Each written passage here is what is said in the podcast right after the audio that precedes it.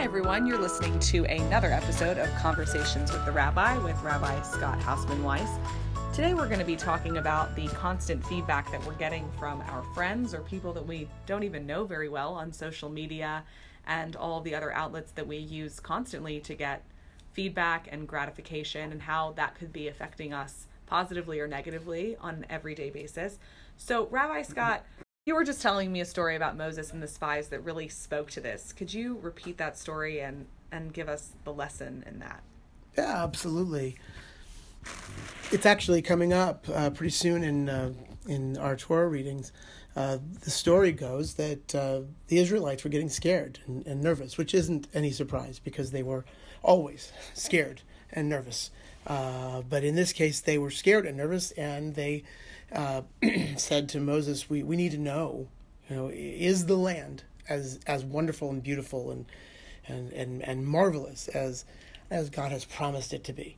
And uh, Moses appoints uh, twelve spies um, to go into the land and to check it out, and then for them to come back and tell the Israelites if indeed the land is what God has promised. And so the twelve spies they go out and they check it out and then they come back.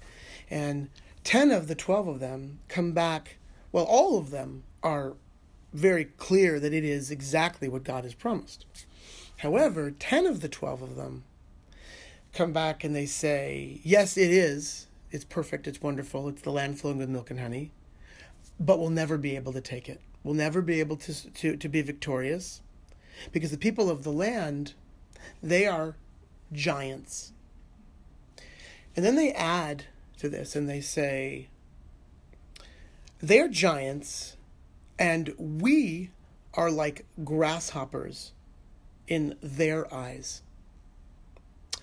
And this brilliant Hasidic commentator, the Sfat Emet, asks this wonderful question about that statement. He says, Of what good, of what good use is it to judge ourselves by the ways in which we imagine others view us? So it's this great story right in the midst of the book of Numbers, right in the midst of, of the Torah, which I truly believe is both a story of the saga of the Jewish people as well as the saga of one's personal, soulful quest for meaning and purpose in life, it, that's that's the question at the heart. Well, for me, the story you just told is really about the choice that we all have to look to, to decide how we're going to look at ourselves every day. And we make that choice by the people in our lives by thinking about who we're going to listen to. But sometimes it becomes really subconscious because we're so oversaturated with so much feedback all the time that we're subconsciously accepting it as our truth. And sometimes that feedback is negative. But most of us have a projection of what that feedback is. So if we feel negatively about ourselves, we're probably going to go back, go out into the world and find voices that reinforce mm-hmm. those feelings. So right. it's so easy to get caught up in that. How do we take a how do we hit the reset button and come back to the still small voice in us that really knows who we are, what we want, and what drives us? Well, I think that I want to I want to make sure that we we understand it I would argue that this isn't just my reading of this story. isn't just a, um, a, a reading that is a couple hundred years old, or you know the reading of some reform rabbi in the 21st century. This story seems so clearly, obviously, uh, a story that's inviting us into real uh, self introspection. That I would suggest that the Torah understood this this this human nature, the natural uh, human reaction to life, mm-hmm. uh, thousands thousands of years ago. Um, so it's really a a long term issue. It's really an issue about how we human beings move into the world. What makes it much more complicated, of course, today is the uh, the ability to to go out there and put ourselves out there or post a picture even just very innocently and then go back to it. How many likes have there been? How many people have said oh that's beautiful. Oh that's wonderful right? Or they just click a little a little uh, thumbs up. And you know if you get 20 you know is that enough? Uh, 50 is that enough? Or or do you need 100 or do you need 200 and, and then you know it, it becomes this this this constant uh, hunt right for a sense of I am worth something, right?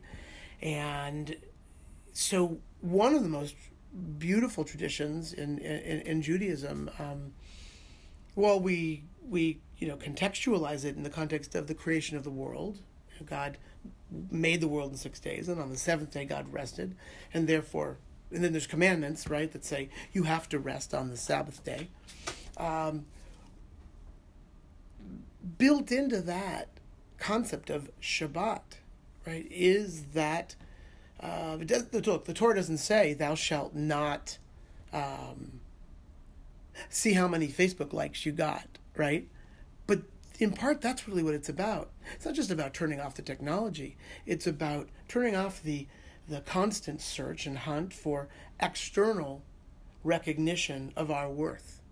Well, it also reminds me of one of my favorite pieces of advice, which is to check your inbox after you've decided what you want to do mm-hmm. that day. Right. Because if you check your inbox first, you're basically making everybody else's first priority your first priority. Mm-hmm. And Shabbat, for me, is my way of reminding myself of what my priorities are. Mm-hmm. Because if we're not careful in this world of, you know, endless inbox space, we can just get totally overwhelmed by other people's opinions of us, other mm-hmm. people's priorities. Mm-hmm. And this is really a very practical way that's existed for thousands and thousands of years for us to stop and remember what we want out of life and who we are and how we feel about ourselves. Right, that ability to be able to find happiness and contentment and a sense of wholeness in any particular moment is the essence of Shabbat. So Shabbat is a practice one day a week. It's really about how do we bring it to the rest of our daily life, right? And so these these spies, right, that come back, ten of them, uh, two of them, um, uh, Joshua and Caleb, they come back with great optimism, which makes sense. You know, if you look around at your friends, probably you know one sixth of your world will be affirmative to you, will be um, happy, will be content, will be um, affirming, right? And the other five sixths are generally struggling with their own mishigas, and they're and which they're projecting onto lots of other people and everybody everywhere uh, everybody else. Um, but the the but this this story about the spies is is so uh, is so central for us for, as a reminder to us of the tendency of just our human condition that we can easily get so lost in uh, uh, affirming um, um, holding on to what we imagine other people say about us. And this is this is to say nothing for all the stuff that we have heard people say to us or about us. But this is just the world of our imagination of what we think they imagine of us. And while we can get lost through that, and it's a natural human uh, uh, reaction to life, this practice of being able to sit with ourselves and be able to say, These are my gifts. You know, these are the things that I am so grateful for. These are the people in my life who I am for whom I am so grateful for.